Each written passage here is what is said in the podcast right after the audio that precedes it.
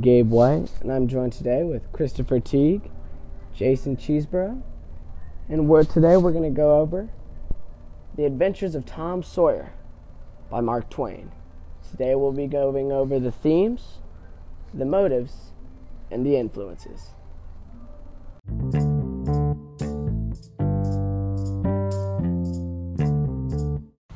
So first we're gonna be talking about the themes. Um, there are a bunch of themes in this book, but we narrowed it down to the three most important themes. That would be centralization, manipulation, and the childlike wonder of innocence.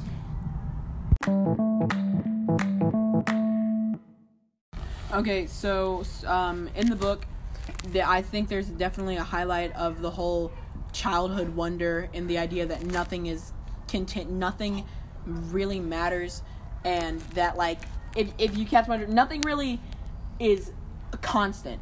Um, throughout the book, uh, Tom like does different things that are just you know like hey I'm, uh, for example, um, Tom, um, as soon as Becky comes to town, Okay. Tom f- says he falls in love with her and he wants to be engaged to her, but it turns out this isn't the first time Tom's done this to a girl, and so she's like, you, you know what I mean? Like you're Yeah. not really. His opinion there- changes There's a lack of commitment. story. There's a lack Right. of commitment, whether it be him just leaving, di- skipping town, what um, and go, going to become a pirate, um, or it be him not committing to the blood oath. There's definitely a under like a big underlying idea of that it's any which way it goes. You know what I mean? Like there's nothing solid in a child's mind. Um, Especially heading towards the end when he gets all the money and he could just chill Aroni, but instead he decides, hey Huck, let's not let you be civilized. Let's not become civilized. Let's go be a band of thieves. Yeah, let's let's go be a band of thieves. Right. And that could change tomorrow because in Tom Sawyer's world, anything goes. And Anything changes, right? anything can change. Moving on. But yeah, I, I agree with what you're saying and how his mind does change very frequently, and I think uh, that was, that's a great point. And I think that can kind of be moved into the whole theme of manipulation because Tom Sawyer can get. You're gonna miss your cue. Okay.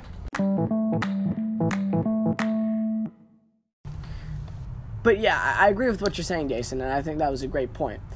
But moving on to the next thing is um Chris, go ahead. It's um All right, the next theme would be manipulation, and this is arguably the most important theme out of the entire story, and the most like driving factor. Because Oh, yeah. Tom Sawyer is like so much infinitely smarter than all of his peers, and even his own like uh, aunt. Like um, in the book, it says uh, like uh, Aunt Polly says he's my own dead dear. He's my own dead sister's boy. Huh? Crown. I don't know where I put it. um yeah, uh, he says he says um the quote states I ain't doing my duty by that boy. That's the Lord's I can't, I can't read the paper. That's the Lord's Lord, Lord, that's the Lord. Lord goodness knows. Basically, what she's saying. Yeah, saying Lord is, goodness knows. What she's saying is, you know, um, Huckleberry Finn is a very, like we've said before, Sawyer, manipulative Tom Sawyer, boy. Tom Sawyer, Tom Tom Sawyer. Sawyer, right? Is a very manipulative person, and she believes it's to the point where she believes she's not doing right by raising him, which really just improves his own ego and himself that he is manipulative. And he knows she won't hit him. And right, she knows Like, he won't hit It's him. like nowadays, like n- p- people, kids, used, people used to beat their kids all the time just for misbehaving. And Right. like nowadays, you can't do that because we got child protective services. But like he knows that his good-natured, God-loving, like aunt, wouldn't lay a hand on him. yeah. That's that's that's part of his manipulative scheme. Or she.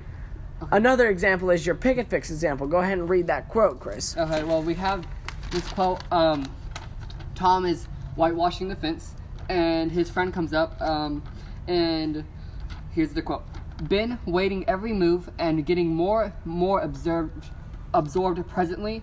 Say, Tom, let me w- whitewash a little. This was because Tom convinced him that it was a reward to be doing to be whitewashing this fence. Like it was a fun thing to do. Like it was hard work. It was fun. So he had him give him stuff, and he did this to other boys as well. And then he took these items that he collected for making for having people do his work, and he trades them in for tickets at Sunday school, and then he trades those tickets in for a Bible. like to impress the girl or whatever. I yeah. yeah. So this contributes to his totally manipulative scheme, which, if you look at it, it's quite genius. But um, yeah, that that that there manipulation is our second theme.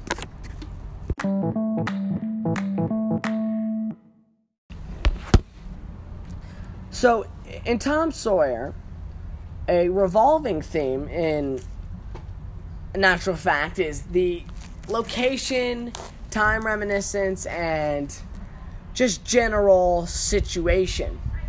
If you think about Huckleberry Finn, you think rural, you think, you know, south, you think nothing around. You know, you have to think that in this centralized theme, that this couldn't really happen neither in our time period or really anywhere else except for this perfectly crafted place for this for the book. Um, because you know w- today obviously people would have cell phones.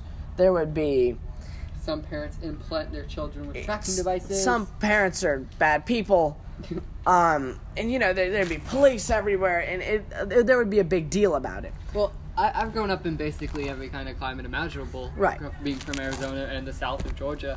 And as one can say, my older brother, there's nothing to do in a small town except for get drunk and do crimes. exactly So there, it's gonna lead to trouble. Um, uh, just a like small quote to like bring in like how like how like real a small Oh, like perfect. the setting of this is what a curious kind of fool a girl is uh, what a, what a curious kind of fool a girl is never been licked in school what's a licking uh, it's not talking about your actual tongue licking a licking is another word for being hit with a switch which is what right parents used to beat their children with in the south day. primarily correct yeah. right. and it, it really because like it really shows how like their situation and where they Yeah. are located. It right. shows how old it is. exactly right, and it shows the time, which, like I'll say again, this book would not fit in the 21st century that we're in today.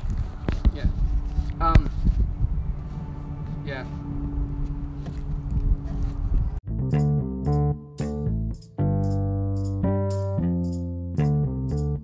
Alright, so we're going to be starting off this podcast with the author and his purpose for writing this novel and how his own life influenced the novel itself. Um, the author is Mark Twain, but that's just an alias slash pen name. He was actually Samuel La- Langhorne Clemens. Um, he uses um, his own town that he grew up in, Hannibal, Hannibal, Missouri, to influence St. Petersburg, Mississippi, off the Mississippi River, which is where this story takes place, and some of his other stories. Um, he's not. He's very against the system. Um, he thinks society is overrated and actually corrupts people. Um, you can see that in his writing, uh, especially in especially in um, this uh, novel right here, Adventures of Tom Sawyer. Um, it shows like how Huck, Huckleberry Finn, like the description of him being civilized, is actually very like rough. Um, Huck's from the book. Huck's Finn's wealth and the fact that he was now under the widow Douglas's protection introduced him into society. No, dragged him in it, into it, hurled him into it, and his sufferings were almost more than he could bear. The widow's servants kept him clean and neat, combed and brushed. He had to eat with a knife and fork. He had to use a napkin, cup, and plate. He had to learn his book. He had to go to church. He had to talk so properly that speech was insip- speech was become insipid in his mouth. Whither so he turned, the bars and shackles of civilization shut him in and bound him hand and foot. It's describing civilization as more of an imprisonment than anything. and this negative view of civili- civilization really stems from uh, Twain's childhood. Um, when he was growing up, it was noted that a majority of the children at this time, all of his friends, always talked about wanting to be sailors. And generally speaking, sailors are never really the most civilized of people. And you can really see the tying with wanting to be a sailor with the whole idea that the story minorly centers around the Mississippi River, but also the whole idea that nobody really wants to be civilized. Even when Huck is becoming civilized, Tom drags him out of it. And bringing in the childhood um, the stories the stories that take place in tom sawyer are actually loosely and dramatized based off of his own life and his the, the companions in the book are also based off of his childhood friends and that wraps up the um. Fuck. I said, "Could you stop it?" Nick.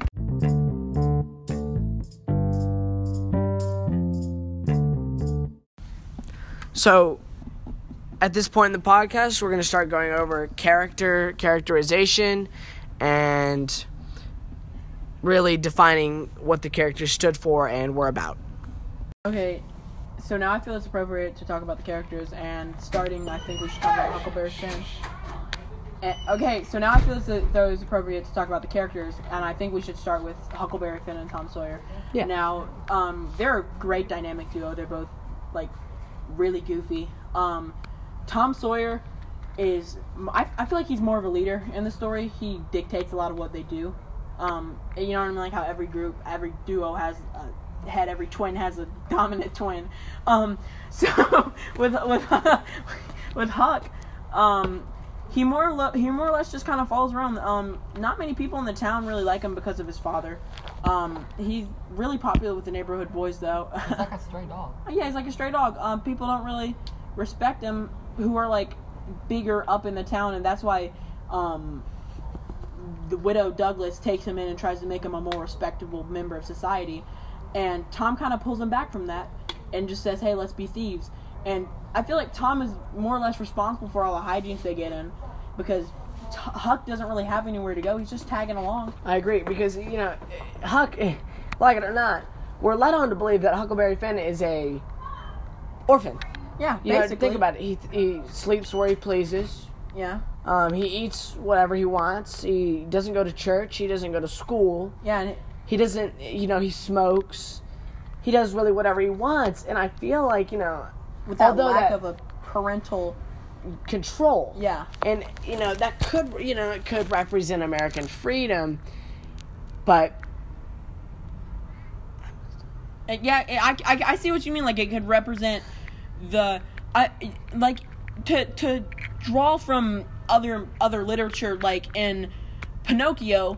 He, I would say, he represents the where the boys go. You know what I mean? Like the boys land in Pinocchio. That Yeah. sort of mentality of when you're a boy, you just want to do what you want to do, and it doesn't really matter. But in Huck's fate, in Huck's case, it's involuntary. It's not like he's he has nobody to tell him and I think that's really where it gets it, it gets sad because like you think I want to be without my parent, he doesn't have the choice. It- exactly he's forced in that he's fo- dilemma. He's forced in that, and I kind of feel as though Tom takes advantage of that. And whether it be intentional that he's smarter and goes back to the whole theme of manipulation, Right, or, or that if that's it's just his personality, involuntary, it's involuntary. It's just his personality. But like, I, I, I feel like they're friends, but I feel like Tom takes advantage of Huck's situation. I I think you're correct. You know, and With Truthfully- the use state quotes. it is a sad It's a sad friendship. situation. And yeah, it's a sad friendship. I think agree. it's definitely highly circumstantial. Now, when it comes to talking about characters, you can't really do deep dive into characterization without talking about the title character himself, Tom Sawyer. Now, Tom Sawyer is a is a really interesting, complex character. I'd say. Um, he's the ideal character. Really, he's cunning. He's like genuinely an intelligent person, and he, like he knows his way over. He, he's street smart and he's book smart. I know I wouldn't say he's necessarily book smart. I'd just say he's smart overall. He's able to trick the neighborhood kids into doing his work for him with the whitewashing. charismatic. He's he's charismatic. He's able to get. He makes brand new friends. He's already got the the judge's daughter.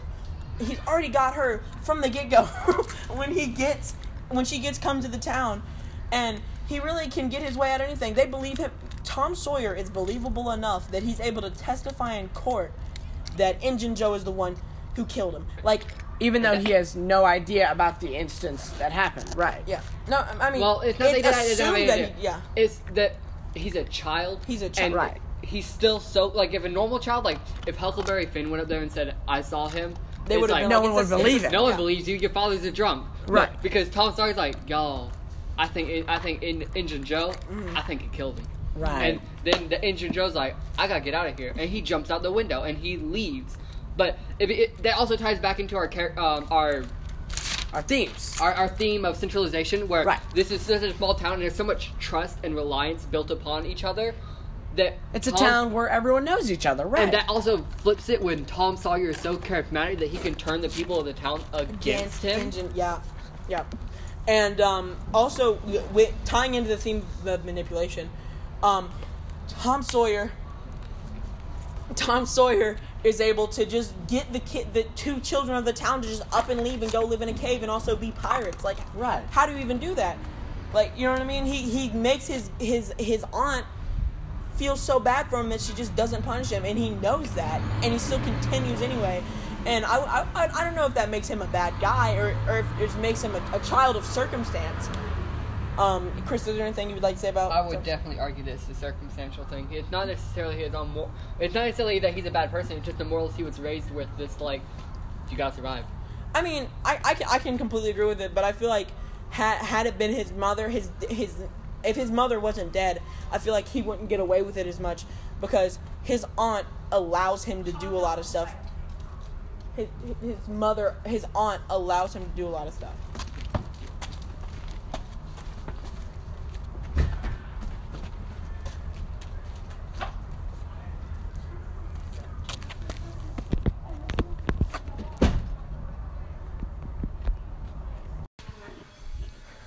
This concludes our podcast on the adventures of Tom Sawyer by Gabe White, Christopher Teague, and Jason Cheeseborough.